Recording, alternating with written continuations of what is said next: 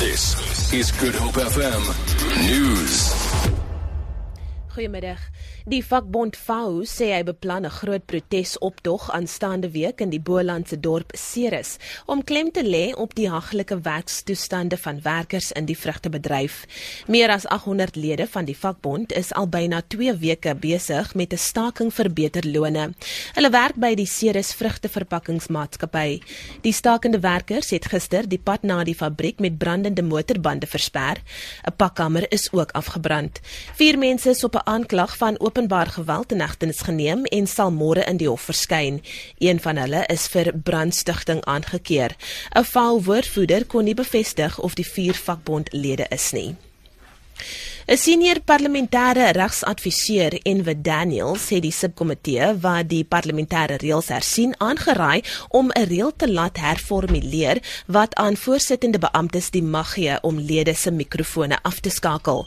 Die huidige reël stel die voorsittende beampte in staat om 'n lid wat herhaaldelik 'n spreekbeurt neem of opdragte ignoreer, se mikrofoon af te skakel.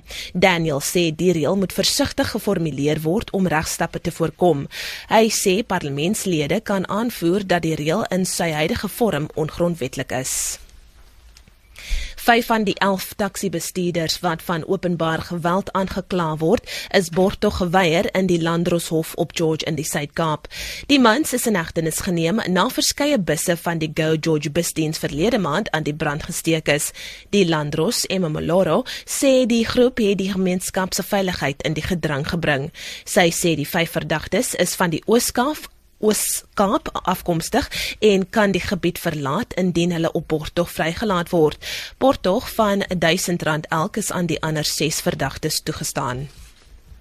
I'm satisfied with those that have been released. Remain concerned about those who have not been released, and I will obviously have to take instructions as to whether to take that aspect further.